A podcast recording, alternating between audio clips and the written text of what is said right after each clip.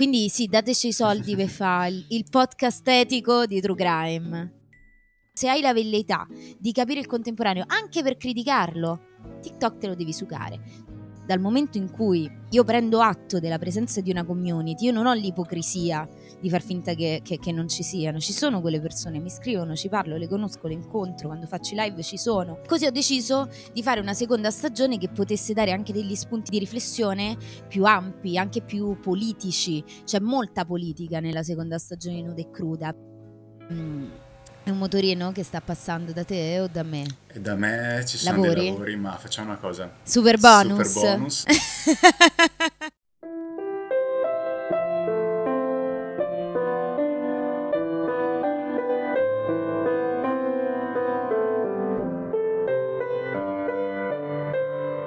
Sono contentissimo di avere come ospite oggi Giada Arena, grazie Giada per essere qui. Grazie a te, sono contentissima io di essere qui in collegamento dal mio comodo divano e non dover fare nessuno sforzo per intervenire in questo bel podcast. Dunque, non è facile presentarti perché hai fatto tante cose, anche cose diverse. Io ti ho conosciuto come podcaster indipendente, grazie a Nude Cruda. Ciao, sono Giada Arena e questo è Nude Cruda, un podcast sincero però la verità è che tu hai iniziato questo podcast anche un po' per scappare, per fuggire, per ricostruire una tua identità su internet. C'è sempre questo mostro di internet che chissà cosa dice di noi, cosa propone di noi e tu hai voluto anche un po' lavorare su... Hackerarlo. Hackerarlo, esatto. Quindi iniziamo proprio da questo, poi magari andiamo a ritroso, eccetera. Nuda e cruda, un podcast sincero. Sì, allora, vabbè, innanzitutto ciao a te che stai ascoltando, chiunque tu sia, grazie per esserti accollato questa puntata che spero non duri 14 ore perché insomma sono logor- logorroica, logorroica, non riesco neanche a dire la parola logorroica. E, um, allora, nude e cruda, nude e cruda e, e beh, è, è, è piazzecore per quanto mi riguarda perché... Um, è, veramente la cosa più spontanea, do it yourself che, che abbia mai fatto e in cui banalmente mi riconosco di, di più. Perché cioè, secondo me bisogna partire un po' più da lontano. Come, come accennavi tu, insomma, io di mestiere eh, faccio un po' di cose che hanno a che fare essenzialmente con internet e con lo storytelling, mettiamola così, proprio per fare una, eh, una planata sopra, sopra, il mio profilo LinkedIn. Eh, però sentivo il, um, il bisogno di avere uno spazio in cui A potessi essere molto banalmente me stessa, che so che suona banalissimo, però veramente sfido eh, chiunque a dire che l'internet di oggi è uno spazio safe per essere veramente noi stessi senza pensare ai follower, al personal branding, alle persone si aspettano che io dica questo, oh mio Dio, il, l'attivismo performativo, insomma tutta quella roba lì è un qualcosa che toglie spontaneità alle cose e, io sono molto affezionata alla spontaneità perché sono molto legata appunto al mondo del do it yourself, delle autoproduzioni, che eh, sebbene diciamo in un mondo come quello che, che, frequento io, che è quello diciamo dei creativi digitali milanesi, possa essere percepito come una cosa un po' da sfigati. Per me invece è veramente il mio paese dei balocchi, eh, perché l'autoproduzione, il farsi le cose da sole, ti... Mm, è un motorino che sta passando da te o da me? E da me ci sono lavori? dei lavori, ma facciamo una cosa. Super bonus. Super bonus, ma allora facciamo una roba. Posso fare post produzione su questo, ma allora la parte che abbiamo appena fatto la registriamo. La stoppo un attimo e poi metto il noise cancelling. Ok. Cosa dici? Se può fare? Dai, eh, sì. Mi devo ricordare dove sono arrivato. Do it yourself, ok? Da sì, sì, okay. ma poi facciamo tornare tutto.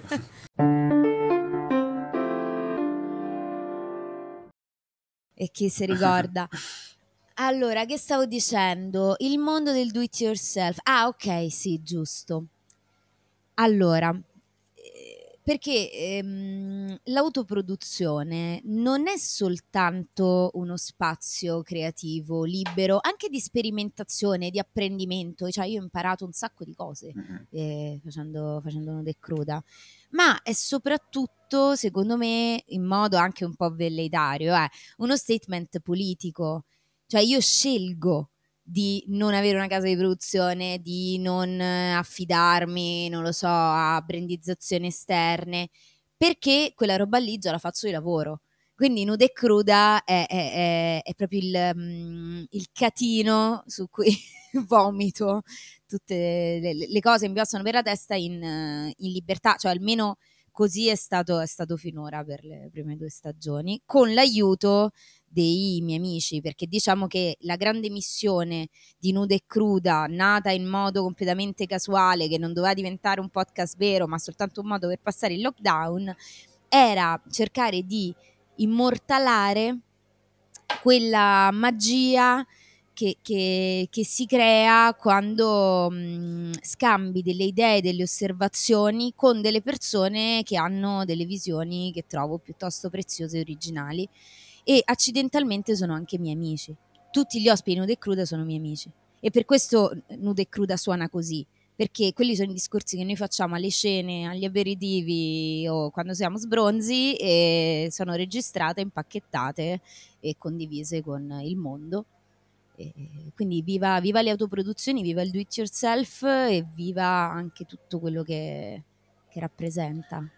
C'è già molto di cui parlare. Allora, un primo aspetto è che il tuo podcast è su due stagioni. La prima è molto personale, molto su di te, sulla tua vita. La seconda allarghi ancora di più alle tue conoscenze e poi anche ai temi della contemporaneità, perché è vero, cioè, non si dà vita ormai senza internet, senza i social, quindi c'è questa tematica politica anche in chiave della contemporaneità dell'internet, giusto? Quindi poi anche il tuo lavoro no, è quello di rapportarti ai linguaggi e a ciò che, si, che funziona sui social o meno e quindi ti occupi molto di questi argomenti, quindi anche della fama su internet, del successo su internet, dei profili, perché poi ecco, succede questo, ne abbiamo parlato con quello Brando in una in intervista precedente, tu ne hai parlato con um, Armeni, adesso viviamo nel flusso mm. della performance, cioè c'è molto personalismo, siamo in costante performance attraverso i nostri contenuti, però si perde la bellezza della performance in un momento, nel gesto, e anche nel rischio di giocarsi tutto, cioè ad esempio ho un passato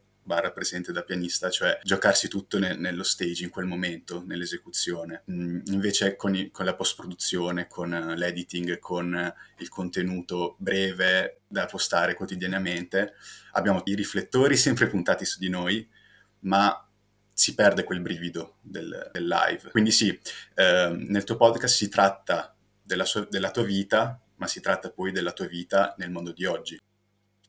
Sì, innanzitutto grazie per averlo ascoltato con tanta attenzione, eh, perché è vero tutto quello che dici, cioè nel senso il ragionamento proprio anche creativo, di, di approccio che c'è stato che c'è stato dietro. Cioè io ho fatto la prima stagione, come, come accennavo prima, spinta da proprio un'urgenza espressiva, mista alla noia da lockdown, mista a una eh, emergenza di salute mentale che stavo vivendo in quel momento in cui banalmente avevo bisogno di fare qualcosa che mi facesse sentire bene, al sicuro e, ed è nato appunto la, la prima stagione nuda e cruda che che, che, che, insomma è fatta all'incirca, all'incirca così. Non, non, non, volevo diventare famosa, non mi interessava, volevo soltanto registrare queste conversazioni interessanti che facevo con i miei amici. E, ehm, e, poi invece accidentalmente, complice anche il lockdown, le persone se lo sono ascoltato per davvero, infatti grazie, vi siete accollati questa pratica e, e così e per la seconda stagione, un po' di tempo dopo, eh, ho fatto un ragionamento che è dal momento in cui eh, l'internet contemporaneo si regge soprattutto sulla narrazione di sé, ma anche portata allo stremo, anche insomma gro- in modo grottesco, perché ne- negli ultimi tempi c'è un pullulare tipo di celebrità coi traumi, di, di, di, di podcast in cui ah, si dice tutto, tutto per la prima volta, e, e che poi vengono tagliati e messi su TikTok. Cioè, veramente per me è una cosa, è una cosa insopportabile perché, perché non ci credo, non riesco a sospendere l'incredulità come mi ha insegnato Umberto Eco, no, non mi ha insegnato, era già morto, l'ho studiato all'università. E, ehm, e, quindi dicevo, cazzo, eh, io ho la fortuna di avere delle persone che mi ascoltano e si fidano di me. E si devono sucare un'altra stagione di me che, che, mi lamento e piagnucolo pensando che non mi senta nessuno nella mia cameretta.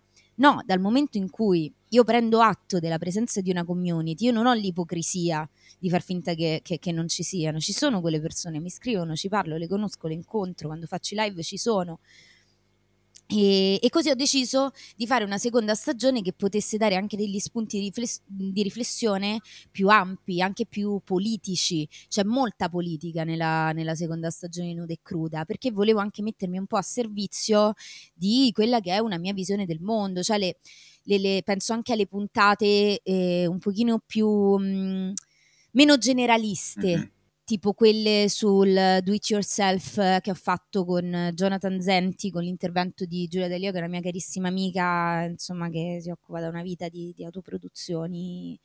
E, ecco, per esempio, quella puntata lì sono molto legata, ma anche quella con Giulio Armeni, la, quella della seconda stagione, non della prima, Filosofia Coatta, è una puntata sulla carta delirante, impenetrabile, però sia io che lui abbiamo insomma vomitato tutta una serie di ragionamenti che abbiamo fatto su, sull'internet contemporaneo che ci sono molto cari, tant'è che lui poi ha chiamato il suo spettacolo Fuga dall'algoritmo, che era il nome de, della puntata, perché poi vabbè Giulio è un caro amico, quindi noi abbiamo un filo diretto tipo sette giorni su sette per riflettere su sul mondo le cose. Però diciamo che questo è quello che, che, che ho voluto fare. Poi eh, è stato divertente anche venire un po' smentita perché poi magari parlando con gli ascoltatori proprio con lo zoccolo duro degli ascoltatori nuda e cruda, io chiedo sempre ma quindi a te ti piace più la prima stagione o la seconda stagione? È un po' un test della, un test della mh, mm, personalità. in realtà la maggior parte delle persone preferisce la prima stagione quindi io non capisco se è una questione di voyeurismo, che sono più brava a raccontare i ghiazzi miei che quelli degli altri, o, o se ha a che fare anche un po' con mm, diciamo l'approccio narrativo a cui siamo stati abituati ultimamente, cioè siamo così abituati a sentire le persone che parlano del mondo e delle cose, comunque con un approccio soggettivo in prima persona, che accettiamo più quell'approccio narrativo lì del dibattito, insomma, dello scambio macro, dello scambio quanto più oggettivo possibile sulle cose del mondo. Io non lo so, non lo so, però diciamo che adesso che ho in cantiere la terza stagione, che ovviamente è proprio un, un embrione, che più embrione non si può, sto tenendo in considerazione questa cosa qui. E quindi forse una terza stagione piacerà a quelli che hanno preferito la prima. Spoiler. Io sono per il team seconda, sono uno dei pochi.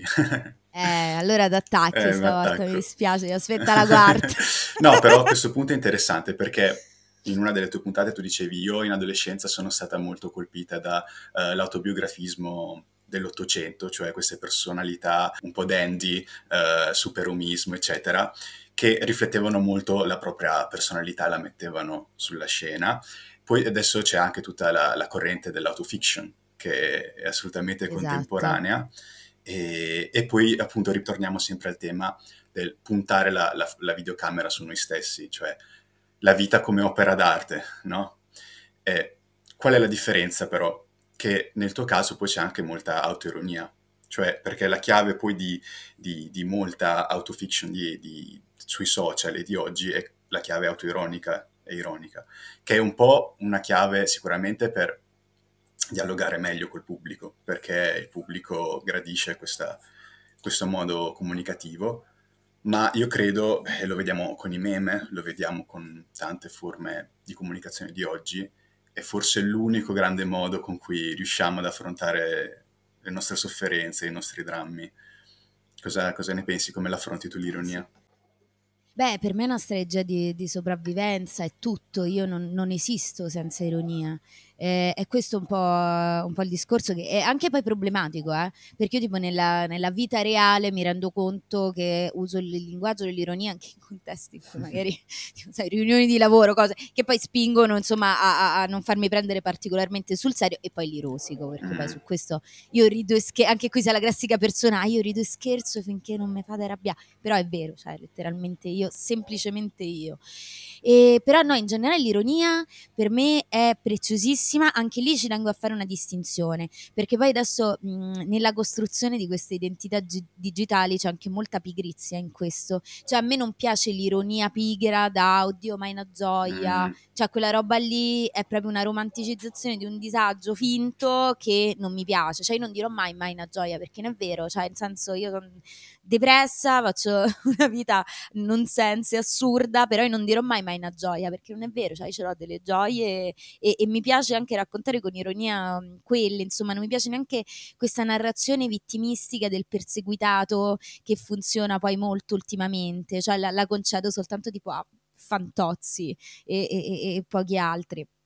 Però in generale io credo davvero che l'ironia sia un'arma potentissima, sia proprio per me, per, per, per sopravvivere. Cioè, questo è proprio un tema eh, in psicoterapia per me, cioè nel senso io eh, applico un layer di ironia a tutto e quindi le cose gravi diventano meno gravi, le cose sacre diventano meno sacre e, e le cose ridicole vengono celebrate come, come, come meritano. E, ehm, niente, è questo, cioè in realtà è, è, è insomma un, un approccio che, che, cerco di avere. Beh, poi anche, forse questo è un punto interessante ora che ci penso. Per me l'ironia è un'arma formidabile per creare ponti, che è un po' la mia proprio vocazione umana, eh, professionale, spirituale. Nel senso io eh, sento che sia la cosa che, che mh, mhmm, una delle poche cose che mi, che mi riesce bene e, e, e, su cui insomma cioè, che vorrei portare avanti e che sento proprio come vocazione il creare ponti tra alto e basso tra personale e collettivo tra elite e, e popolo e, l'ironia è un qualcosa che unisce tutti è molto difficile no, non, non unire non creare varchi, non creare ponti con, con l'ironia. Questo creare ponti e creare anche relazione tra alto, basso, popolo e elite, per così dire, poi si vede anche nel progetto di Lucy, però magari di questo ne parliamo dopo, perché poi in realtà questo è uno spirito molto vicino a, ai collettivi e anche tutto il contesto della sottocultura dell'underground. E io credo che la nostra generazione sia un po' privilegiata da certi punti di vista, perché noi abbiamo ancora come dire, il sapore del berlusconismo. cioè, da un, lato, da un lato abbiamo mh, mm, berlusconismo e la castle culture allo stesso tempo. Abbiamo Michele Cucuzza, Medeo Goria e Favij, Dario Moccia e TikToker che, va bene, anche io conosco. Cioè, abbiamo, riusciamo a sentire, a vivere eh, direttamente due mondi completamente diversi, quando la generazione precedente alla nostra fatica ovviamente a comprendere Fortnite e i linguaggi dei social, eccetera. Viceversa, la generazione successiva non ha, come dire, eh, le papille gustative per poter capire cos'era quel mondo degli anni 80-90. Eh, quindi noi abbiamo questa, questo doppio binario e poi abbiamo anche il mondo nostro, cioè il mondo appunto dei collettivi, di questo spirito anche il, il do it yourself. È di fatto una, uno sviluppo di, di, di questo questa volontà di indipendenza, di costruire qualcosa di nuovo, di, di anche personale e fuori da, dai, dai, binari. È anche una cosa molto italiana ed europea. Ad esempio in, in, altre, in altre, culture non, credo non sia così sentita. Eh, invece in Francia, Spagna, Italia, Centro Europa è, molto, è, è ancora molto viva. Io poi, stando a Bologna, la vivo sulla pelle. Cosa, cosa ne pensi? E allora, allora, allora, ci sono un sacco di, di spunti. E, e parto un attimo da quello generazionale, eh, perché ecco, in effetti prima mentre elencavo tutti i punti che, che voglio creare mi sono dimenticata quello, quello generazionale, che ovviamente anche qui è un'ambizione eh, un pochino più più grande perché poi oggettivamente, nel senso io citando Corinna di, di Boris, io ho gli anni che ho, quindi poi non, la, la, la, grande simulazione per cui mh, sono vicina e approfondisco per esempio i fenomeni della generazione Z ha un limite intrinseco che è quello della, della mia età. Oddio, che poi comunque no, mi sto descrivendo come una vecchia decrepita, ho 30 anni, ho 30 anni, sono del 1993 però comunque chiaramente non sono del 2000 o del 2003, quindi per quanto io possa cercare di capire dei fenomeni c'è il limite anagrafico, però lì l'operazione che provo a fare e, e, e che io veramente consiglio a tutti di, di, di fare è banalmente prendo mia cugina di 17 anni e le faccio tantissime domande e, ehm, e siamo lì e parliamo di TikTok e ci scambiamo gli sticker su, su WhatsApp e, ehm, e cerco di capire cerco di capire questa generazione Z che mi piace tantissimo, ci tengo a dirla, io eh, adoro la generazione Z, una generazione che mi piace tantissimo, a differenza di noi poveri millennial sciagurati che ehm, appunto a differenza loro soffriamo ancora sta coda lunga del berlusconismo che citavi prima, che secondo me veramente sarebbe proprio sbagliato eh, sottovalutare, eh, perché mh, come racconto in una puntata del mio podcast, non è cruda, se non ero la seconda, la seconda stagione, eh, messaggio promozionale, ehm, è un qualcosa, eh, il berlusconismo, che ha proprio un fantasma che ha popolato i nostri sogni di bambini, i nostri, perché insomma eravamo tutto il giorno davanti alla televisione, il, il panorama proprio mediale in cui, in cui, siamo stati immersi e sotto certi aspetti siamo immersi tuttora, perché per esempio ora si fa un gran parlare della nuova Mediaset di Pier Silvio Berlusconi, che per carità sì, ha tolto Barbara D'Urso, ha messo Mirta Merlino, però se vi fate eh, un, um, un, giro davanti, penso al, non so, cito il Grande Fratello VIP, io sfido chiunque a dire che il berlusconismo è finito. A onor del vero, però, insomma, che si sappia che non dico questo anche con snobismo, cioè non dico questa cosa qui con snobismo, cioè io per dire questa cosa, io me lo guardo il Grande Fratello VIP, io mi guardo Temptation Island, io mi guardo tutto, guardo tutto, perché devo eh, argomentare le mie opinioni. Quindi poi allo stesso tempo c'è anche, io sono sospesa tra eh, l'immersione gonzolo eh, dei fenomeni e, e, i tentativi gossi, goffi di, di preservare la, la, mia salute. Quindi questo è, è un altro grande problema. E quindi insomma anche lì, ehm, ecco forse le, una cosa che mi piace fare è raccontare con questo spirito che è proprio dell'underground, del do it yourself, ehm, dell'immersione totale e totalizzante dei fenomeni che, che, spesso sono anche un po' respingenti eh, per le persone, appunto. Vedi il guardare Temptation Island o andare a sbirciare nelle antri più oscuri di TikTok e YouTube eh, per eh, sentire cose incel orrende oppure humor nerissimo io tutto, guardo tutto, sono mm, eh, i, miei, i, miei, amici dicono di me insomma, che io sono veramente tipo una, mm, una coprofaga. eh, se, se, non sapete il significato di questa parola, googlatela perché forse se no se lo dico buttano giù il video. Però io sono, sono, sono così. E, e, quindi è anche un po' mm, così che cerco di, di pacificare, di unire l'approccio, quello do it yourself gonzo e, e quello diciamo poi più da, da osservatrice, da studiosa di sta roba. Che poi stavo pensando in alcune cose, quel mondo degli anni 90 berlusconiano può anche trovare dei contatti con quello odierno, cioè ad esempio le ragazzine di Non è la Rai non sono poi del tutto distanti dalle uh, waifu e le loli uh, del mondo giapponese, da alcuni punti di vista. E poi Beh sì, però lì secondo me dobbiamo fare una distinzione culturale importante, sì. eh, perché comunque la, la, cultura giapponese, io ora non voglio dire delle cazzate perché davvero ne so molto poco, tutto quello che so è da attribuire al mio amico Matteo Grilli, che Salutiamo. saluto, ospite della prima stagione di Nude e Cruda, salutiamo, amico fraterno.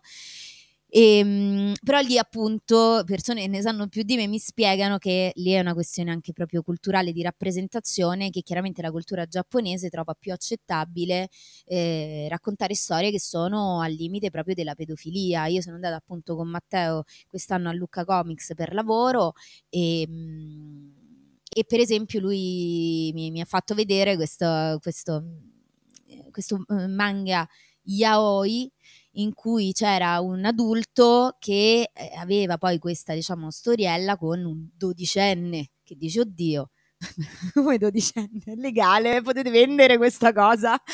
Però ehm, è una questione veramente culturale, quindi non mi sento di fare dei, dei, dei paragoni troppo azzardati. Però come dicevo, il nuda e cruda secondo me non è la RAI uguale ragazzine su TikTok eh, che, che, che, ammiccano a 13 anni, quella roba lì mi fa sentire un po' a disagio, forse perché sono vecchia, forse perché sono femminista, però mi sento un po' perché è un po' di buonsenso.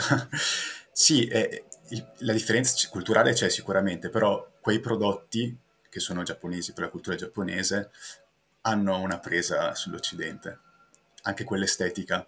Quindi sì, eh, sarebbe interessante cercare di... Si, fa, si, fanno studi di letteratura comparata di, e di, di, comparazioni generali, comparare anche forme di comunicazione e di, di, cultura di massa. No, interessante. Beh, diciamo che allora il, il, il, il minimo comune denominatore che individuo è che chiaramente quel tipo di estetica, di racconto giapponese manga ha in comune con diciamo non è la Rai ma per sì. dire proprio l'archetipo di quella Lolita berlusconiana hanno in comune ehm, diciamo l'andare a solleticare delle pulsioni, dei kink, delle fantasie, chiamiamoli come ci pare, che evidentemente sono più diffuse di quanto ci, ci piaccia pensare. Eh, cioè sono quelle cose che poi per esempio ehm, constatiamo quando a fine anno esce fuori il solito report di Pornhub delle categorie più, più cercate nei vari paesi e io mi sorprendo sempre quando per esempio vedo che in Italia è altissimo il, l'incest porn, mm. il porno incestuoso, quindi tutta quella roba, ma che è una roba che, oddio, sarà che tipo io non ho, sai, mommy issues, daddy issues, per fortuna quella roba lì ce l'ho, quindi dico, ah no, What? che schifo, ah, è una delle poche cose che davvero mi, mi, mi turbano. Poi per il resto, come dicevamo, io sono coprofila, coprofaga, quindi mi piace la monnezza, le cose oscure, le cose devianti, però quella è una roba che dico... Uh, e mi ricorda quanto sono diffuse questo tipo di fantasie. Evidentemente sono molto diffuse anche la fantasia della, della Lolita, eh, più di quanto ci piaccia pensare, che in Italia è stata nutrita sicuramente dall'immaginario berlusconiano perché non è la Rai per me è una roba proprio veramente da galera, cioè nel senso poi me lo studio, me lo guardo,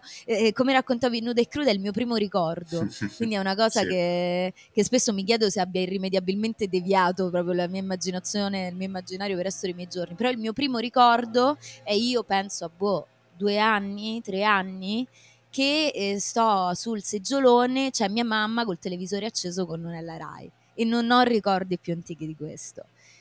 E quindi che, che è, ha un impatto sta roba, ha un impatto anche, anche laterale, anche inconscio, però ce l'ha. E questo, diciamo, giocare sui kick, giocare su uh, alcuni istinti primordiali, come dicevi tu, in realtà un po' anche l'algoritmo lo fa. Cioè anche il linguaggio dei social di oggi, con il clickbait, con i titoli, con le thumbnail tutte queste cose, giocano un pochino su, ok, uh, questo titolo mi, mi, mi incuriosisce, questo, questo, colore è più saturo, quindi mi importa cliccare di più, cioè si gioca molto su questo. E quindi Berlusconi e tutto l'entourage di fatto aveva capito prima forse alcune dinamiche che poi sono, sono, sono anche di social e di, di internet in genere, credo. Beh, i social come eh, la Mediaset degli anni Ottanta secondo me sono maiuscoli. È un aggettivo che, che mi sento di scegliere, sembra tutto, tutto maiuscolo, tutto grande, tutto urlato, tutto ti, ti, prego guardami, guardami, che un po' mi ricorda per esempio, sai, se proprio anche qui facendo dei carpiati teorici, che infatti boh, mi, mi, scuso con tutti gli studiosi accademici all'ascolto e guarda che tocca fa. E, ehm, no, mi ricorda per esempio la... Eh, eh, ti ricordi i delegati? Sì. I delegati i delegati erano una roba di una megalomania incredibile. Poi mi sono ascoltata questo podcast che si chiama Una TV tutta d'oro, che ripercorre in modo assolutamente apologetico la, la, la, la costruzione de, dell'immaginario Mediaset e l'impatto insomma, di Berlusconi sulla televisione, e che appunto raccontava che pagavano eh, fantastiliardi a tipo Robert sì. De Niro per zompare su un aereo, venire a consegnare un telegatto e andarsene. Michael Johnny Jackson, Depp. Stallone, Johnny Johnny Depp. E, e, quella roba lì è, è, è, è quella che considero una televisione maiuscola, è, un qualcosa che, che, che, implora per la tua attenzione, implora con le paillette, con i colori, co, con la musica, con i jingle, con i personaggi. E, e per me è interessante questa cosa perché è come se si fosse ehm, eh, abbassata l'asticella della nostra attenzione sempre di più anche con, eh, con, con questo tipo di, di fenomeni di linguaggio, di linguaggio televisivo. Il nostro livello di attenzione è ormai spacciato con i social, gli algoritmi, cioè io che sono una grande frequentatrice di TikTok su cui trascorro una quantità francamente allarmante di tempo mi rendo conto che eh, cioè per me che già insomma sono in odor di deficit d'attenzione, mantenere la concentrazione su qualcosa, su un prodotto culturale mediale che sto seguendo per più di boh, 10 secondi significa che io mi devo mettere il, um, il brown noise nelle orecchie, campane di bedane. Eh, guarda, veramente io trascorro le mie giornate con queste playlist nelle, nelle, orecchie perché altrimenti non mi concentro su niente. Quando scrivo, insomma, la mia concentrazione è proprio il mio tallone d'Achille. E secondo me c'entra Mediaset, c'entra TikTok, c'entra il contemporaneo, c'entra tutto. Il bombardamento di informazioni a cui siamo sottoposti senza scampo nelle nostre vite. Quindi sì, non, su questo non sono molto ottimista perché cre- credo insomma che sia destinato a peggiorare e, e, quindi anche per questo trovo ancora più di, donchisciottesca e preziosa per esempio la mia, eh, la mia missione, la mia tendenza e la mia preferenza per, um, per i long form, per i formati un pochino più lunghi. Io preferirò sempre un podcast di mezz'ora a una gallery su Instagram, preferirò sempre un video essay eh, di 20 minuti al TikTok di 30 secondi. Dal punto di vista, diciamo, proprio professionale, creativo, dal punto di vista insomma di, di, consumo cerco di alternare le due cose e sentirmi la coscienza pulita. L'argomento dell'algoritmo porta anche poi al tema che tutto è inglobato dall'algoritmo, cioè non si sfugge dall'algoritmo se non attraverso l'algoritmo stesso, perché anche il content riguardo alla produttività, alla concentrazione, al, al rumore, al white noise, brown noise, eccetera, fanno comunque parte del content di internet e dell'algoritmo. Tu cerchi di sfuggire alle dinamiche dei social e dell'algoritmo stesso attraverso però i social stessi ed è secondo me importante fare questo, cioè non si può combattere, tra virgolette, combattere eh, queste dinamiche al di fuori di queste dinamiche stesse. Ne parlavamo sempre con Brando nella, in una precedente intervista. E infatti nei tuoi titoli dei, uh, usi il minuscolo, ad esempio, no? E che è una cosa mi pare avesse fatto in modo, come dire, pionieristico Luis, Luis Sal, um, che però... Un grande per quanto mi riguarda, io fan. Salutiamo anche Luis Sal. sta sicuramente esatto. ascoltando questo podcast. E, ehm, però il, il, fatto è che poi l'algoritmo capisce anche quando funziona qualcosa che è contro l'algoritmo e poi ingloba anche quello, perché lui sa il poi è pompato dall'algoritmo, nonostante lui abbia usato delle dinamiche comunicative che non fanno parte dell'algoritmo. Stessa cosa il tuo podcast che è super seguito, perché? Perché funziona anche se non segue le classiche dinamiche. Quindi sarebbe interessante cercare di forzare, e molti lo stanno facendo, forzare i formati dei social per poi farne qualcosa di nuovo, un'espressività nuova. Ad esempio, eh, Ciao Mamma, io lo, lo citerò sempre, che che salutiamo, lui lo salutiamo per davvero perché lo conosco e probabilmente davvero sta, sì, sta Domenico, ascoltando questa Domenico puntata. è un fan, è stato anche ospite, lo, lui è un genio. Lui cosa fa? Eh, ne abbiamo parlato tanto. Sfrutta il, da un lato il linguaggio dei meme a cui somma però uh, un linguaggio poetico, un linguaggio personale e funziona tantissimo. Ovviamente non è stato un percorso facile il suo, ma nessun percorso lo è. Eh, però sì, quindi il tuo podcast ha anche questa, questa forza, questa potenzialità. Però tu come riesci a riscrivere il linguaggio del, e, e, la comunicazione di internet perché l'hai vissuta e la, e la, vivi in prima persona con la tua carriera professionale da autrice e da content strategist. No? Eh, Esatto. Parliamo un pochino di questo, cioè tu hai iniziato soprattutto con Vice.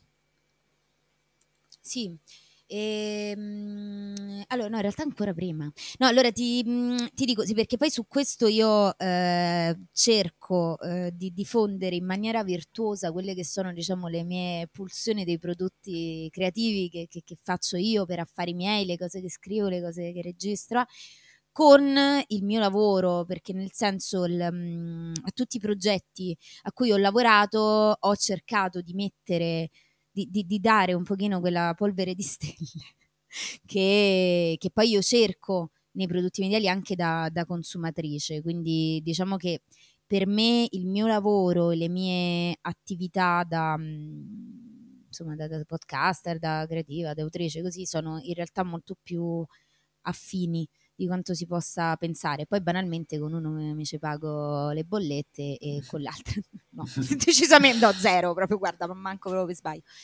E, ehm, e quindi no, sì, eh, parlando di internet, ecco, mh, per me è stato eh, anche lì un percorso veramente donchisciottesco perché io sono finita a studiare veramente quasi per caso all'Università Comunicazione Pubblica e d'Impresa perché volevo occuparmi di comunicazione politica. Eh, il mio grande sogno al liceo era di fare eh, campagne politiche. E sono stata veramente fortunata che per un'altra co- coincidenza, congiunzione astrale, io finisco per avere come primo lavoro, entro come stagista, poi resto lì, ehm, lavoro nel, nel mondo dei radicali. Radicali italiani, Emma Bonino, Cappato e tutto il cucuzzaro.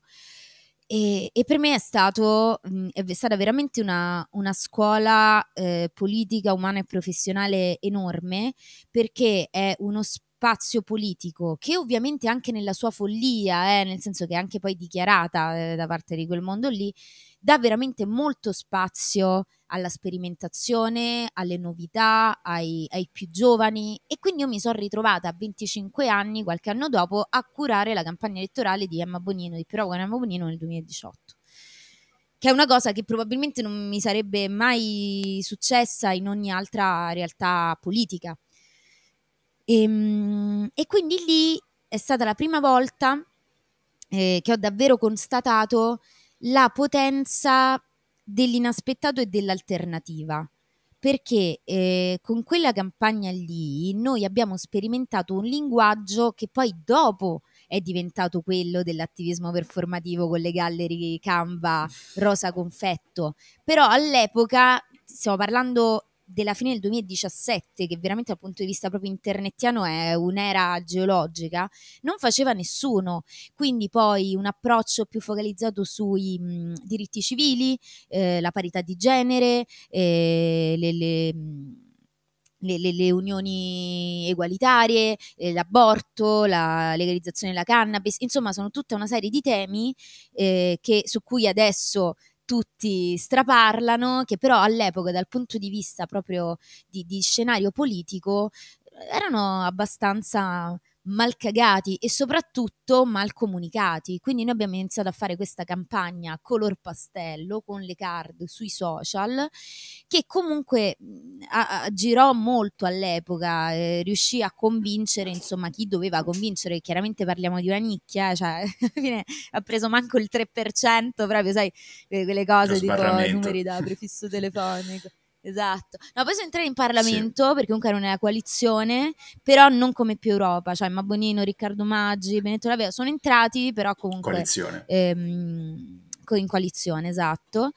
Però ecco lì è stata proprio una cosa che ho detto aspetta, quindi questa roba qui che per me è anche abbastanza banale nel mondo della politica su internet è innovativa. E quindi mh, mhmm, ho eh, cercato in tutte le mie esperienze professionali successive di andare a individuare, ovviamente in maniera molto ambiziosa, poi non è che ci sono riuscita sempre, eh, cioè, voglio mettere a bada tutti i superomismi che mi possono uscire. Ehm, no, ho cercato però di individuare sempre un po' quello, quello che manca e quello che serve. Quello che manca e quello che serve, e quindi poi, per esempio, quando sono andata a lavorare per Vice qualche mese dopo e ehm, mh, siamo stati tra i primi in Italia a fare eh, l'informazione Instagram. Eh, diciamo Instagram sì. based quindi lì appunto che non è che vai nel link in bio e ti vai a leggere l'articolo no, tu, noi ti impacchettiamo la notizia in modo che tu la possa fruire già da Instagram che anche lì adesso lo fanno tutti a, nel 2018 no e quindi era una cosa che mh, anche lì ha, ha, funzionato, poi insomma c'è stata una grande crescita di device eh, che poi vabbè eh, adesso RIP perché per tutta una serie di motivi Vice Italia non esiste più, però gli devo tutto.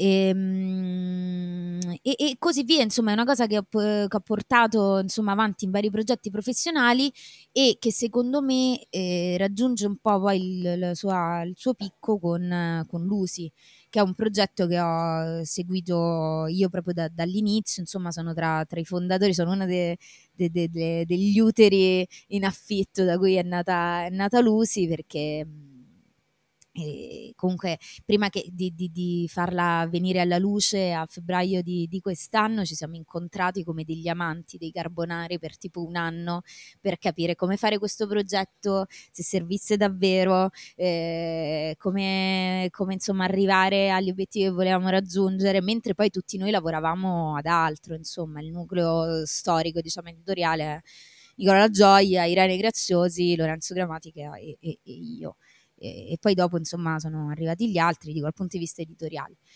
E, ehm, e, quindi lì diciamo che si sentiva molto il bisogno di eh, parlare di cultura in un modo che non fosse per forza A elitario, B rivolto alle persone che già quella roba la seguono. Cioè perché se io scrivo l'articolazzo da eh, un miliardo di, di battute che non ha alcuna declinazione audio, video, social, è, è un, un contenuto di valore che indubbiamente analizza una tematica in modo approfondito, però non riesce a arrivare a tutti, arriva soltanto alle persone che già fruiscono quel tipo di contenuto. Quindi lì l'intenzione di fondo che diciamo che ho avuto io proprio come strategist, eh, parlo per me diciamo sull'usi, è mettere un po' diciamo il piede nella porta con dei formati più semplici da fruire per poi eh, condividere dei contenuti che fossero invece complessi. Quindi contenitore semplice, contenuto complesso. Quindi, per esempio, il formato della lezione su YouTube, il podcast di Nicola, Fare un fuoco, ehm, la newsletter, per esempio, tutta una serie di formati eh, che paradossalmente nel mondo de- della, dell'editoria culturale italiana non vengono usati, ma perché molto spesso dietro all'editoria culturale italiana ci sono delle persone di un'altra generazione che hanno anche poi, diciamo, altri, per usare un termine mm, un termine un po' eh, da, da, da, da pubblicitaria milanese, hanno altri benchmark, cioè nel senso vogliono assomigliare a de- delle cose che poi non per forza sono poi quelle più, più efficaci, più efficaci proprio per arrivare alle persone, perché se io mi rivolgo solo all'elite, ehm, su questo cioè, lo dico proprio molto chiaramente perché è una cosa che per me è molto importante, cioè io ho fallito, cioè io eh, se, se mi rivolgo solo a una nicchia e non riesco ad allargarla, ho fallito. E questa è proprio una mia missione professionale che, che mi sono posta e che cerco proprio di, di, perseguire a ogni costo, proprio anche proprio rinunciando al lavoro, licenziando. Insomma, eh, per me questa cosa è sacrosanta. Sì, le, l'esperimento di Lucy è molto interessante. Già il titolo, no? Lucy sulla cultura, no? C'è questa, questo questo pan, questo gioco, che però ha senso nel senso che eh. appunto vuole essere altamente comunicativo, trovare dei format che abbiano un riscontro e però poi sulla cultura, no? Quindi qualcosa di, di serio, concreto e attraverso formati diversi.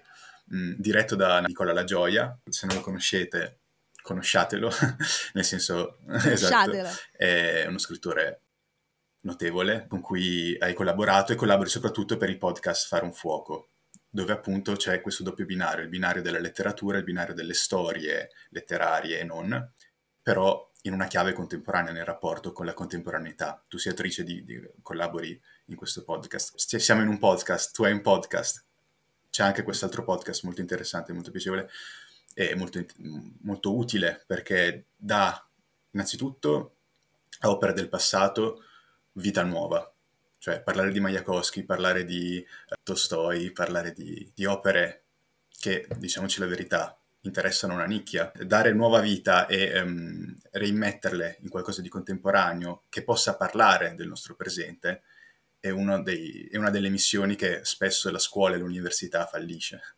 E invece il vostro podcast, eh, e poi Lucy tutto, eh, cerca di, di, di recuperare e di, e di percorrere. Quindi parliamo un attimo di fare fuoco, facciamo ordine, poi magari uh, approfondiamo altri format. Sì.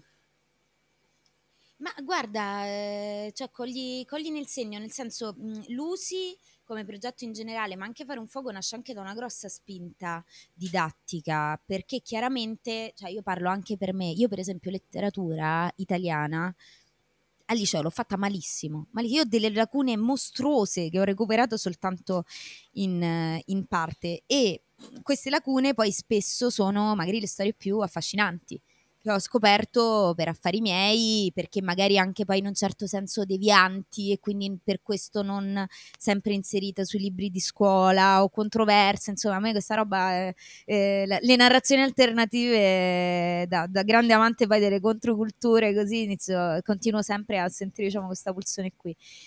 E poi fare un fuoco nello specifico, diciamo che vabbè, eh, con Nicola La Gioia sono bravi tutti, questa è una cosa che io metto sempre le mani avanti perché appunto io faccio la supervisione creativa del, del podcast che però è proprio, cioè che proprio sgorga da, da Nicola, cioè fare un fuoco è Nicola. E, poi chiaramente capita che, che io e mh, mm, Lorenzo eh, insomma, abbiamo curato delle puntate nello specifico, però diciamo tendenzialmente l'approccio, la visione, il racconto è quello di, di Nicola. Perché dico siamo bravi tutti con Nicola Gioia? Perché è una persona che appunto eh, premio Strega, ex direttore del Salone del Libro, eh, persona che lavora nel mondo editoriale della cultura veramente da quando è un adolescente e conosce veramente tante storie incredibili. Cioè, questa cosa qui è, un po' come è stato, sai, che dicevo prima, nuda e cruda, che volevo immortalare i discorsi che facevamo uh-huh. a mhm. cena con gli amici. Fare un fuoco è un po' tipo che io conosco Nicola Gioia. E, e, restavo a bocca aperta ogni volta che raccontava, ma aneddoti, ma anche proprio, cioè così, eh, cotti e mangiati mentre beviamo il caffè. È un grande mh, mm, raccontatore di storie e, e, da lì anche poi il titolo Fare un fuoco, insomma ci ritroviamo intorno a questo falò con lui e quindi eh, abbiamo provato a fare questa operazione eh, anche poi molto spontanea anche lì perché poi io penso, spero che, che si senta quanto poi le puntate nascono da un'urgenza, cioè nel senso, sentiamo l'urgenza di parlare di, una, di, un qualcosa, nasce una puntata, altrimenti parliamo di altro, non per forza legati ai trending topic, anzi molto uh-huh. liberi da questo punto di vista. E la cosa insomma che da strategist mi, mi, piaceva fare era proporre una specie di kinder sorpresa, cioè tu ascolti fare un fuoco, sai che eh, fare un fuoco è um, un tipo di storia raccontata e approfondita in questo modo, con questa voce, con questi riferimenti, con questo sguardo. Tu però non sai mai cosa trovi dentro, dentro fare un fuoco. Puoi trovare della roba molto ampia e, mm, e, didattica, come per esempio penso alle primissime puntate, come è nata la letteratura, come è nata la musica, come è nata la, la pittura, fino a delle cose incredibilmente specifiche. Eh, penso alle puntate, per esempio, mh, mm, quella su Sotto il vulcano di, di Malcolm Lowry, eh, ma anche una che avevo scritto io su, su Nina Simone, eh, cioè nel senso ehm, partire dall'autore, l'artista o il libro per poi toccare dei temi più ampi che però sono inaspettati, cioè tu non sai mai cosa, cosa, cosa aspettarti. E diciamo che per esempio ehm, l'ultima puntata che è uscita la settimana scorsa eh, della seconda stagione mh, ha a che fare con eh, la guerra. Mm-hmm e tutti i modi in cui la letteratura ha cercato di spiegare e di raccontare la guerra.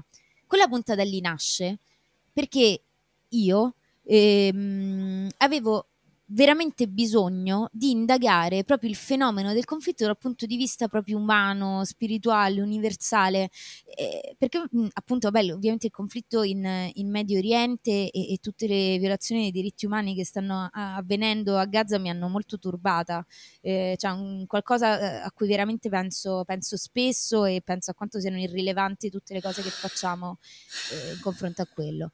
E quindi mh, mm, ho detto a Nicola, aiuto, Spie- cioè, che, proprio l'uso personalistico di fare un fuoco. Cioè, io avevo bisogno che Nicola mi raccontasse questa cosa e visto che c'era abbiamo fatto una puntata a riguardo.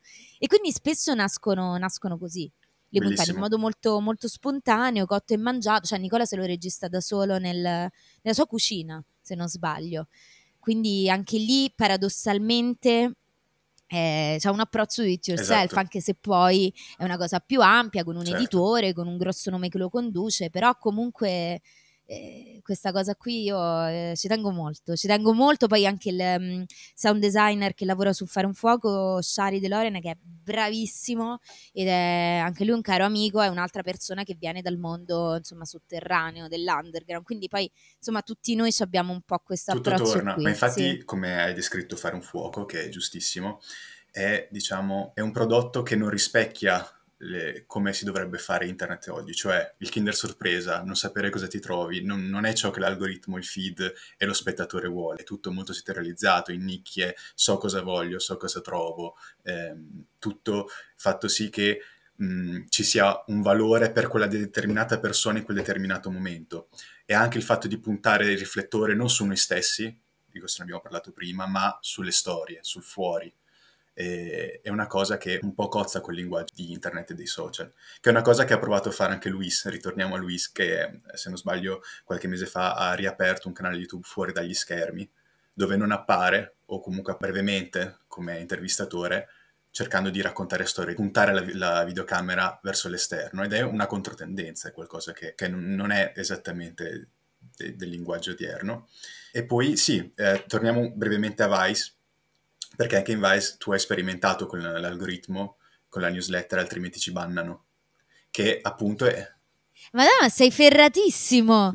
Nessuno mi chiede mai niente su quella newsletter, grandissimo. Parliamone, dimmi, parliamo. Dimmi. No, appunto, eh, cioè scappare, fuggire alla, dall'algoritmo, no? Con uh, i linguaggi però dell'internet. Quindi la newsletter, che devo dire quando l'hai fatta tu... Eh, con Vice non era ancora, cioè stava un pochino decadendo, adesso sta ritornando come, come mezzo comunicativo, eh, però newsletter come spazio personale e spazio appunto per parlare ciò, di ciò che internet non permetterebbe o comunque metterebbe in shadow ban o in ban, uh, e, quindi, e, quindi, come spazio personale. Come, come le, so che mh, ha avuto un'ispirazione anche da, da Vice Romania, mi pare, eh, però poi ne hai fatto qualcosa di, di, di personale, di diverso.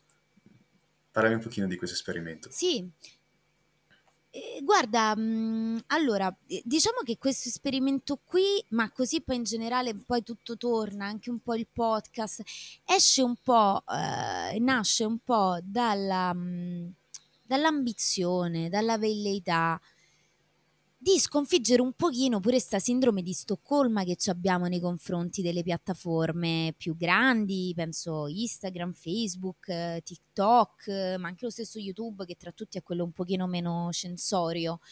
Eh, cioè non ci dimentichiamo mai che queste piattaforme su cui abbiamo costruito le nostre vite, le nostre carriere, in cui fa, mh, cerchiamo eh, notizie o ispirazioni politiche, cioè si tratta di aziende private che eh, hanno totale discrezione sui contenuti da mostrarci o meno, i linguaggi da utilizzare o meno, con l'obiettivo banalmente commerciale di vendere spazi pubblicitari e raccogliere i nostri dati. Io su questo, insomma, so che suona poco romantico, però tutte le volte che vado a parlare nei posti, io lo dico se, proprio un, un promemoria che fa, è sempre sano avere, che non è la realtà, non è l'unico mondo possibile, sono aziende private che accidentalmente hanno creato una situazione di monopolio e su cui noi trascorriamo una quantità di tempo spropositata e, e qui poi mi verrebbe da aprire una parentesi gigante che non aprirò, accennerò soltanto se il nostro podcast dura sei ore e mezza, che però comunque sono arcinote perché ogni tanto qualche whistleblower da, da Meta esce e ehm, è arcinota la questione che eh, Zuckerberg e company sapessero perfettamente quanto fosse pericoloso basare ehm, l'esperienza su queste piattaforme su dei picchi di dopamina, cioè nel senso eh, il like viene messo perché così tu c'è questa scarica di dopamina e sei sempre più, a Roma si dice a rota, come un tossico di queste piattaforme. E poi il, mm, il, il feed ordinato eh, in modo non più cronologico ma algoritmico insomma del, dal 2016 in poi ha eh, creato delle bolle di opinione per cui noi tendiamo a vedere sempre le persone che sono d'accordo con noi e eh, a mm, descrivere e vedere descritte le persone che non la pensano come noi come se fossero dei, dei demoni terrificanti. E quindi poi ovviamente eh, si crea una polarizzazione che trovo totalmente malsana, proprio perché io proprio come mia tendenza donchisciottesca eh, amo creare ponti, sceglierò sempre il confronto al... Um, all'insulto, alla demonizzazione del, del prossimo. Quindi questo qua ci tenevo a dirlo perché questa è proprio una cosa che io arriva sempre il momento in cui questa cosa la devo dire. Poi, quindi, che succede? Per eh, provare a creare degli spazi seguiti, quindi proprio con, fruiti con una community vera e propria, ehm, sono approdata negli ultimi, negli ultimi, anni appunto al podcasting e al formato eh, della newsletter. E, ehm, questo perché? Perché comunque sono banalmente liberi. Certo, eh, ovviamente no, non puoi vendere dei Kalashnikov sulla newsletter, ma non è neanche nostra intenzione farlo. Però Solo comunque, per esempio, come nel caso di Vice, esatto, esatto, la maggiore arma è la cultura. E, no, però appunto tipo nel caso di Vice, Vice è, ehm, basa storicamente la sua identità editoriale sul parlare di cose controverse, quindi sesso e droga e tutte quelle cose lì che all'algoritmo non piacciono per niente e mh, mm, poi anche io quando lavoravo lì come, come, social editor era un qualcosa che era veramente molto problematico perché poi eh, lì perdi l'identità, diventi una, una, un media eh, di, di, informazione, però come ce ne sono tanti, l'identità Vice ne risente, viene diluita. E quindi mh, mm, Alice Rossi e Roberta Abate, che sono due mie mer- meravigliose e brillantissime ex colleghe, e, mh, mm, dicono: Ok, vai su Romania, ha fatto la newsletter e possono dire quello che vogliono. ho detto wow, fantastico, facciamola. E, mm, e, così lì poi il nome altrimenti ci bannano l'avevo trovato io. Mm-hmm perché è proprio quello sì. il concetto, cioè lì finivano tutte le cose che sui canali social, device che erano molto seguiti, purtroppo non potevano finire, non potevamo parlare di sesso, non potevamo parlare di droga, non potevamo parlare di tutte cose ehm, che poi in realtà erano anche finalizzate a una divulgazione che è positiva perché mi è molto cara eh, la, la, narrazione per esempio delle sostanze che è stato fatto su Vice perché io credo fermamente nella riduzione del, del danno quando si parla di, di, stupefacenti. Io non è che ti arresto se tu fai uso di sostanze però tu prima di usare quelle sostanze tu devi sapere perfettamente cosa ti fanno con cosa puoi mischiarle se rischi di schiattare oppure no cosa fare se sei in bad trip e così via.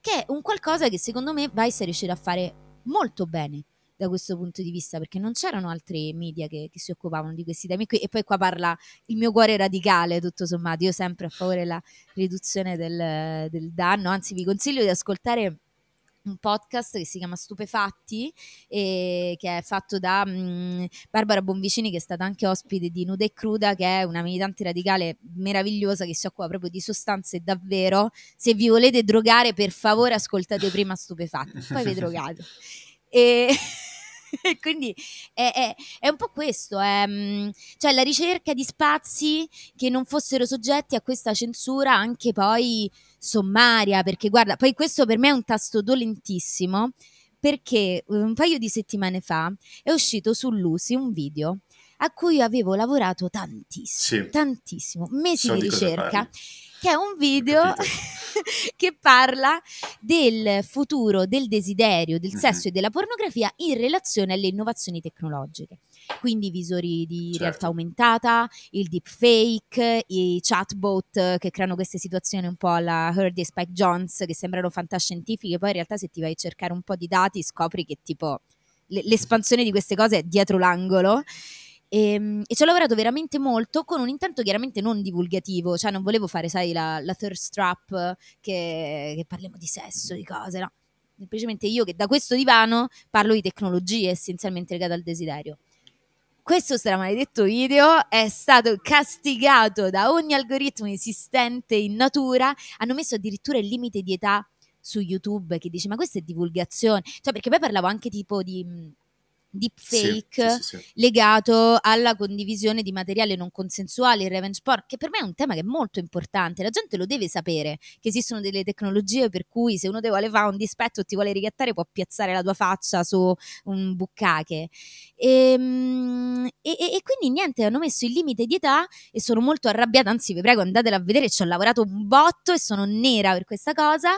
E, ehm, e quindi lì spesso mi chiedo, oddio, ma se questo invece di diventare un video su YouTube fosse stata, che ne so, una, una serie podcast probabilmente avrebbe raggiunto più persone senza finire in queste maglie terrificanti della censura sommaria, perché poi è fatta da bot, nel senso eh, io ho mandato il ricorso dicendo te so, guarda che divulgazione, ti giuro, non è una cosa pornografica. Niente, mi hanno detto no. Mi hanno detto, insomma, l- l- l'omino robottino di, di YouTube mi ha detto così. E quindi ecco, questo è proprio un esempio di eh, come poi anche la censura sommaria di alcune piattaforme penalizzi la divulgazione su dei temi che sono importanti. La riduzione del danno è importante, parlare di revenge porn è importante, parlare di educazione sessuale, soprattutto in questo momento, insomma, in cui siamo tutti più sensibili a riguardo, è importante l'educazione sessuaffettiva. Eppure, eccomi qua, censurata. Censureranno anche questa conversazione. Guarda, ma infatti mi dispiace, adesso mentre parlavo dicevo no. cazzo, eh oh, vabbè se mettiamo il limite da pure qua, Va mi benissimo. dispiace per i sedicenni all'ascolto. No, il punto è proprio questo, che um, questi temi che sono nel cuore della nostra contemporaneità, sesso, droga, eh, vanno affrontati, non si può uh, far finta che non esistano. E quindi cosa succede ne- sui social? Sui social in realtà si parla sempre di questo, perché i social stessi sono una droga. e perché se ne parla in maniera superficiale con i, con i trapper, eccetera, che uh, magari mostrano sostanze, parlano di sostanze, o comunque persone che parlano di, di, di varie addiction in modo superficiale, anzi quasi ostentandole, loro hanno visibilità e hanno uh, su- successo, comunque seguito, mentre chi vuole occuparsene in maniera concreta, diretta e seria non può farlo perché scavando un po' l'algoritmo fraintende e quindi butta via, esatto. getta via.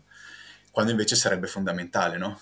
Eh, perché altrimenti poi tutto ciò che è rimosso su, sui social eh, viene poi affrontato in maniera molto più superficiale eh, dalla comunicazione e poi nella vita reale, nel concreto, non, non, essendoci una metabolizzazione, non essendo affrontato in maniera seria, diretta e sincera, appunto nuda e cruda, eh, e anche qui un altro pan, un altro gioco. E dopo succedono i disastri di cui sentiamo ogni giorno, no? Che poi però di come ne sentiamo? Innanzitutto sentiamo dei disastri una volta che sono avvenuti e poi ne sentiamo però in maniera sensazionalistica, perché appunto bisogna ritornare poi in quel gioco di, di comunicazione, di algoritmo, di infotainment, eh, eccetera, eccetera. Come ne usciamo? Guarda, vai proprio a, a, toccare proprio un tasto dolente e anche molto recente, perché proprio stamattina per gli iscritti alla newsletter di Lucy, le video degli altri, è arrivata una casella la, um, una mail eh, scritta da me perché noi facciamo rotazione in, in redazione e, e, stavolta toccava, toccava a me ehm, in cui ho scelto di raccontare la storia di Francesca Linovi, sì. che è questa critica d'arte militante che ha letteralmente portato in Italia la street art, il graffitismo, Keith Haring, dando la dignità di arte vera e propria e non di cose fatte da drogatelli sul muro dei quartieri dro- degradati, che insomma eh, adesso nel 2023 eh, è facile immaginare la street art con la dignità dell'arte. Nel 1977-80 certo. no, non era così. Quindi una persona che ha avuto un impatto mostruoso nella storia dell'arte che portò in Italia Marina Abramovic e Olei alla settimana ehm, internazionale della performance a Bologna, tra l'altro. E persona dall'impatto enorme che però ehm, la cui vita e, e, il cui impatto accademico, artistico, anche umano, sparisce completamente dietro la narrazione del suo omicidio. Quindi, spoiler, io in questa newsletter mi mh, mm, esordisco con questo paragrafo che io veramente ho scritto di getto, incazzata nera, infatti è un miracolo che sia leggibile e, e tutto sommato decente perché comunque ho l'impressione che quando si parla di, mm, di, di vicende di cronaca nera in generale, e questo lo dico più da studiosa dei media, eh, più che da, da, fruitrice, quindi qua mi, mi eh, assumo la mia, la mia, seconda forma, eh, si finisce sempre o ad angelicare la vittima che, che, questo fragile angelo senza caratteristiche proprie, senza, mh, mm, senza passioni, eh, molto, poco, molto poco umani, E una narrazione in cui poi, morbosa, in cui poi sistematicamente l'assassino diventa il personaggio più affascinante e quindi poi ci ritroviamo in quella trappola in cui siamo oggi, che mentre registriamo questa puntata è il 3 dicembre, che io eh, sono due settimane che ho il feed invaso da mh, testate autori- apparentemente autorevoli, quelle dovrebbero essere più autorevoli di questo paese, che mi descrivano per filo e per segno cosa fa Filippo Turetta in carcere. Una cosa di cui a me non me ne frega un cazzo, magari mi interesserebbe più sapere la povera Giulia Cecchettin che sogni aveva, come per esempio lei eh, illustrava e, e, e, tutto quello che le è stato strappato nella morte, perché eh, abbiamo una narrazione della cronaca nera in Italia nello specifico molto morbosa e molto pigra. E nel caso dell'Alinovi invece c'è l'altro rischio, che mh, è stata fatta una narrazione calunniante e allusoria. Lei frequentava gli ambienti artistici bohemien della Bologna dei primi anni Ottanta, insomma, quindi post movimento del 77, sì. insegnava al DAMS che aveva una brutta nomea e quindi è un po' come se se la fosse andata a cercare, mm-hmm. no? E quindi senti, mi sono andata a recuperare un po' di, di, di programmi e, e titoli di giornale dell'epoca, tra cui Storie maledette, eh, in cui veniva esitato, mh, in cui si esitava in maniera veramente vergognosa sulle sue frequentazioni disordinate, questa casa che era un porto di mare, la droga, faceva uso saltuario di, di cocaina. E, ehm, e quindi questa cosa qui mi fa veramente molto arrabbiare perché è una narrazione pigra, pigra che eh, si basa soltanto sui click, sugli ascolti, perché chiaramente tira, tira, tira molto di più una narrazione che ti descrive nei minimi particolari l'agonia terrificante di una vittima e, il fascino oscuro del suo carnefice, e, sorvolando poi su una narrazione che sia invece meno morbosa e più rispettosa delle, delle vittime. E, ehm, mh, questa cosa, appunto, la cronaca nera per me è proprio un, un, esempio perfetto, per questo lo cito e per questo proprio oggi ho voluto dedicare la, la newsletter a questo, perché lì secondo me è proprio un esempio dei, dei rischi, delle insidie di una narrazione modellata soltanto su base like, views, ascolti perché comunque io sento anche magari podcast o programmi televisivi molto celebrati, molto blasonati, che comunque non si risparmiano nella descrizione macabra de, de, de, dei crimini, diciamo, più turpi. E, e, io la voglio problematizzare questa cosa qui, la voglio problematizzare perché, insomma, volesse Dio che io non muoio ammazzata o tragicamente, perché se no Dio solo sa cosa, cosa esco, escono su, sui giornali come, come titoli, ecco dovremmo fare un nuovo podcast perché poi anche tutta la, la, moda, diciamo, perché è una moda del true crime, ma anche di serie tipo quella di Dahmer su Netflix. Di fatto cosa fanno? Vanno nel morboso, ma non per, come dici tu, per affrontare in maniera problematica ciò che è successo semplicemente per una, una funzione narrativa, di storia, di stuzzicare, di vellicare, torniamo all'algoritmo, di vellicare gli, gli istinti e i kink uh, primordiali, no? Quindi dovremmo studiarci un podcast che parli di crime, però in maniera diversa, in maniera nuova. Cosa ne dici? Si può fare?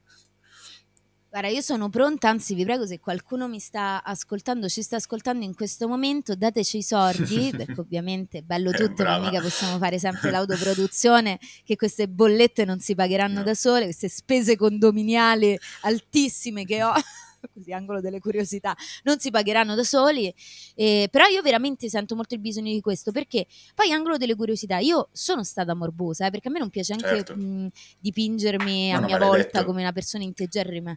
Io non, Dico, con la coprofagia l'hai detto, cioè, eh, esatto, esatto, io non sono una persona integerrima, io faccio cagare come tutti, però ehm, mi, mi, amo molto mettermi in discussione quindi appunto io sono cresciuta con questa passione per eh, anche la, la, cronaca nera, cioè da ragazzina io frequentavo su base quotidiana rotten.com, i millennial sanno e, e, e ricordo che la mia vita è assolutamente cambiata quando a 11 anni rubai letteralmente dalla libreria di mio zio due libri sui serial killer scritti da eh, Carlo Lucarelli e Massimo Picozzi che a 11 anni non avrei dovuto leggere, in cui scopro tutto quel magico mondo, insomma, dei vari Richard Ramirez, eh, la, la Leonarda Cianciolli, eh, chi più ne ha più ne metta, Ed Gein, Ted fan, insomma, tutti questi sì. simpatici assassini.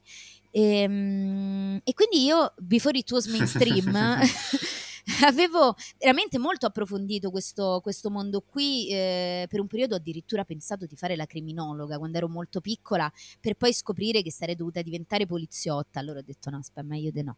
E, ehm, però appunto è veramente una cosa che, che ho approfondito, che ho studiato molto finché poi ehm, non sono rimasta veramente molto turbata dall'ascesa mainstream di questa roba che ha portato a un pullulare appunto di docuserie, podcast, eh, programmi televisivi che eh, cannibalizzano in ogni modo possibile dei casi di cronaca molto gravi perché c'è chiaramente una competizione per ottenere l'attenzione dei sempre più numerosi fan del true crime e quindi vince quello che dà i dettagli più morbosi, eh, quello che poi ti rende diciamo l'assassino più affascinante eh, e, e e veramente mi, è una cosa che, che, mi turba molto e che ha messo in discussione la mia stessa passione, mm-hmm.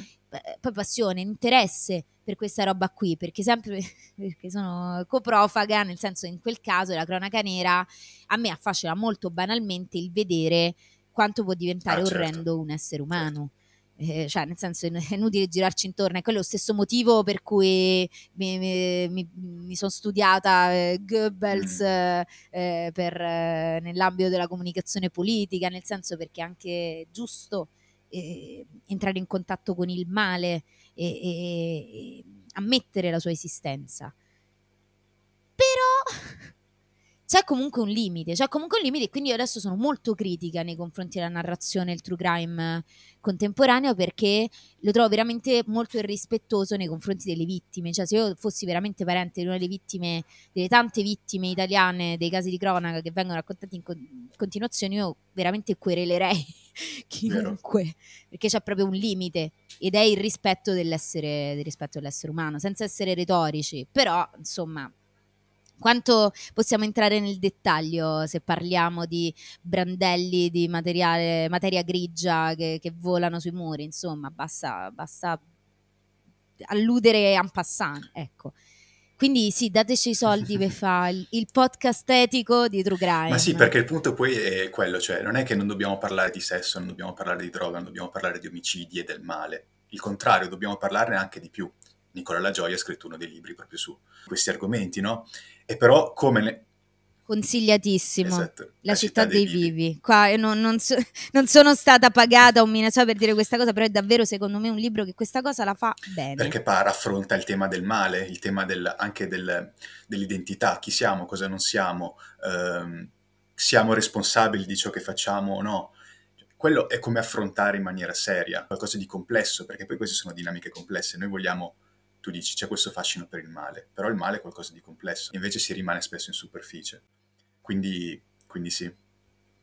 Sì, è quel, è quel, limite, insomma, tra il fermarsi a guardare un incidente stradale e boh, magari andare a fare tipo educazione stradale nelle scuole o ai corsi per il patentino per il cinquantino. Cioè, secondo me è veramente un po' quella, quella roba lì. Non ti dico fermare ad aiutare, eh, perché poi non tutti abbiamo le competenze per fermare ad aiutare in questo metaforico incidente di cui sto per sto parlando, sono persone che lo fanno di mestiere, non sono io che, che, che ridurrò il crimine in, in, questo mondo, però posso sensibilizzare le persone in un modo più, più etico. E, e questo. In realtà quello che fai tu e che sto cercando di fare anch'io in realtà è fondamentale perché tutto passa attraverso la comunicazione, soprattutto al mondo di oggi. No? Quindi ormai non è tanto e non è soltanto essere esperti di qualcosa, ma poi saperla comunicare e veicolarla in un certo modo, perché vabbè, al di là dei, dei cliché, eh, la forma e il contenuto, certo, però eh, appunto, soprattutto nel mondo, nel mondo, di oggi, anche questa frase è un cliché, soprattutto nel mondo di oggi, ma vabbè, ormai, ormai siamo su questa scia, andiamo. Eh, però ci, è vero, no? la comunicazione fondamentale deforma il, il contenuto stesso, quindi Giada, da te io ascolto tutto, qualsiasi argomento, vai. Ma io ti ringrazio, guarda, adesso fast forward, eh, mi ritrovo tra tipo dieci anni a fare il più macabro e voyeuristico dei podcast true crime e questa, questa puntata verrà usata contro, contro, di me. No, però no, soprattutto io spero di avere ancora lo, la possibilità, perché non è una cosa che, che, hanno tutti, io veramente mi sento una privilegiata, eh, di avere la possibilità di continuare a fare le cose che mi piacciono, come mi piacciono, eh, nel, con i miei intenti donchisciotteschi e banalmente delle persone molto valide, molto più valide di me. Quindi è questo. Sì, è per questo che sei qui, perché sicuramente di podcast ne sai molto più di me e quindi io imparo anche osservandoti, perché poi sì, dobbiamo fare ciò che facciamo, ma questo non vuol dire isolarci, perché poi la gente pensa, ok, eh, i social funzionano in un certo modo, quindi se faccio ciò, ciò che mi pare, dopo sono da solo, nessuno mi vede, nessuno mi nota, le due cose non, e sti cazzi. Ma poi no, sti cazzi, scusami, sti su questo, ma... ma poi le due cose non, in realtà non vanno di pari passo, cioè tu anzi se tu sei te stesso e fai ciò che ti piace, puoi coinvolgere persone che sono più in sintonia con te e imparare da loro. Cioè adesso io sono con te. Ma certo, questo è è il grande fraintendimento della fama su cui io poi mi, mi, arrovello spesso, ma non è che mo dobbiamo diventare tutti famosi perché c'è stato promesso questo con i social, cioè possiamo anche banalmente trovare una com- comunità di anime affini con cui parlare delle cose che ci che ci interessano, come stai facendo tu, come ho fatto io, senza avere l'ambizione di essere per forza turbo generalisti o, o di diventare influencer o di fare Rai 1. A me non me ne frega un cazzo tipo dei follow, cioè proprio veramente me ne può fregare di meno. Se la gente mi segue, segue il mio lavoro è perché in qualche modo gli risuona, entra in empatia, io cerco quella, quella cosa lì. Del resto non, veramente non me ne frega niente ed è una cosa che, eh, eh che, che consiglio proprio a, a chiunque, cioè se avete un, un'idea, un'ambizione creativa, una, una velleità, chiamiamola come, come vogliamo, non vi affaticate troppo a fare tantissime views, tantissime cose, perché poi è anche spesso una lotta impari con tutto quel mondo di content creator, agenzie con cui veramente, cioè io non, non mi sento assolutamente in competizione, sono proprio dei campionati diversi.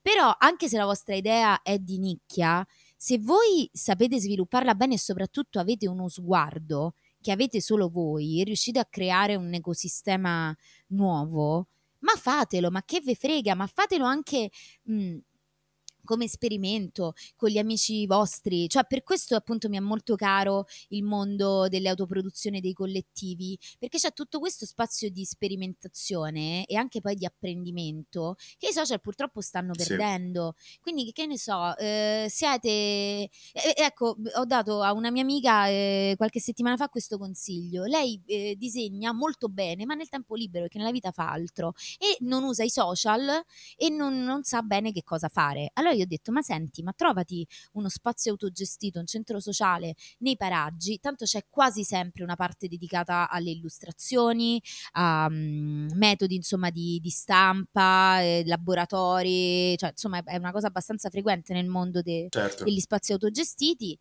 vai lì e prova, magari becchi la persona che, cazzo ne so, magari stampa le magliette e dice, oh che belli sti disegni, facciamoci le magliette, oppure eh, una cosa che gli dicevo è che questi disegni erano perfetti per, mh, per diventare tatuaggi. Uh-huh che era una cosa a cui lei non aveva pensato. E quindi boh magari va lì e impara a tatuare. Cioè questa è proprio una dimensione ma anche poi fisica in carne ed ossa di cui ci dimentichiamo troppo spesso che non è che dobbiamo diventare per forza i più bravi i più famosi eh, sempre qua per usare romanesco i più fighi del bigonzo. Uno può fare anche le, le cose per il gusto di farla per uno scambio per trovare anime affini e, e bella, quindi ma poi anche fanculo internet, nel senso su sta roba io sarò sempre più a favore dello scambio in carne ed ossa, cioè che è il motivo per cui io eh, adoro eh, quando mi invitano tipo ai festival o ai talk um, in carne ed ossa, dico sempre sì, ci vado sempre, sto in fissa, parlo con tutti, eh, perché per me cioè, ci, ci dimentichiamo, insomma, eh, un po' troppo spesso che esiste anche una dimensione reale in carne ed ossa, che è meno giudicante, meno ostile e sicuramente meno censoria di internet.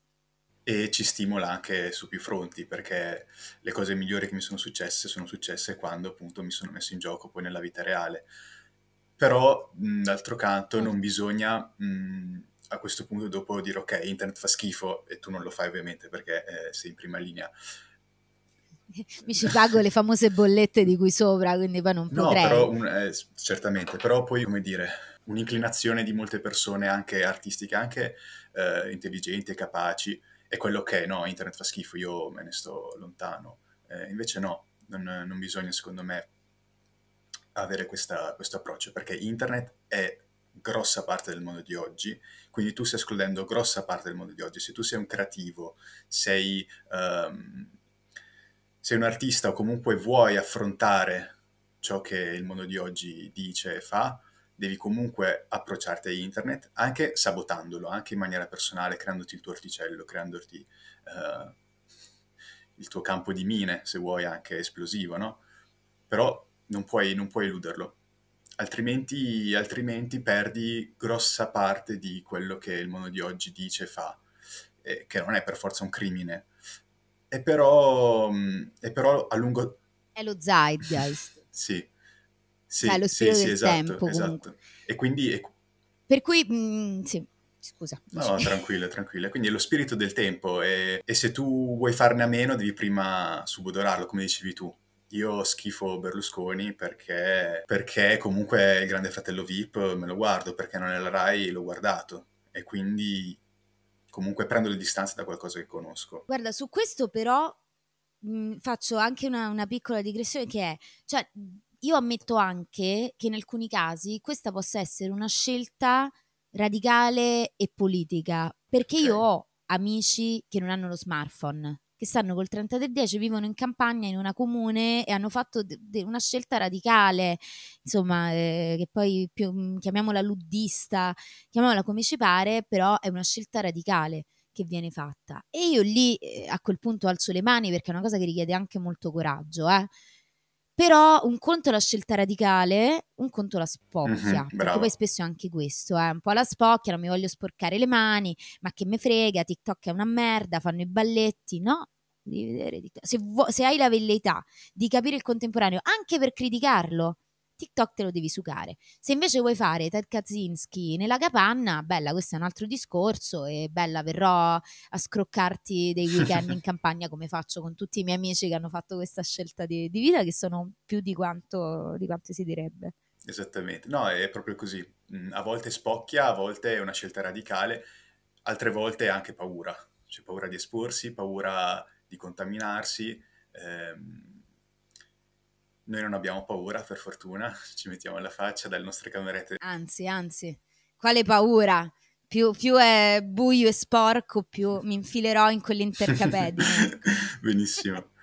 Eh, dunque, Giada, abbiamo, abbiamo parlato tanto. Che famo? Beh, direi che insomma abbiamo detto tutto quello che ci dovevamo Sì. dire. Sì. Forse, no, in realtà io potrei andare avanti a oltranza, eh, questo, però anche per rispetto di chi ci, ci sta ascoltando, che, a cui vogliamo bene e che spero, insomma, come dicevamo, che abbiano anche una dimensione nella vita reale che, insomma, che li porti lontano da YouTube in questo momento. Alcuni stanno ascoltando mentre stanno facendo tutt'altro ed è giusto che sia così, eh, perché alla Giusto, fine il formato giusto. podcast è anche questo, no? Ma certo, ma io mi ascolto sempre i podcast mentre faccio tutt'altro. Eh, cioè, mi, mi, mi trucco, sono diventata una spada a truccarmi perché semplicemente vorrevo che, volevo che, che quel momento durasse il più possibile per ascoltare i podcast la mattina. Quindi ho imparato a fare il contouring e guarda. Sì, invece mentre guido, no? Poi sto nel parcheggio altri dieci minuti perché, vabbè, finiamo sta puntata, dai. Arrivata in ritardo al lavoro, sì, sì, sì. Treni quasi persi. E... Però ho imparato a fare il contouring, ho comprato i pennelli, insomma. Quindi di noi vi auguriamo, Buona vita! esatto, dove siete adesso nel parcheggio davanti allo specchio mentre cucinate, quello che è. Continuate, noi vi salutiamo, grazie mille Giada per essere stata qui, è stato un piacere immenso. Grazie Antonio per eh, aver eh, osservato e analizzato il mio lavoro con un'attenzione che ten- tendenzialmente non ho neanch'io, quindi ti ringrazio. Ci proviamo. Grazie Giada, ciao ciao. Voilà.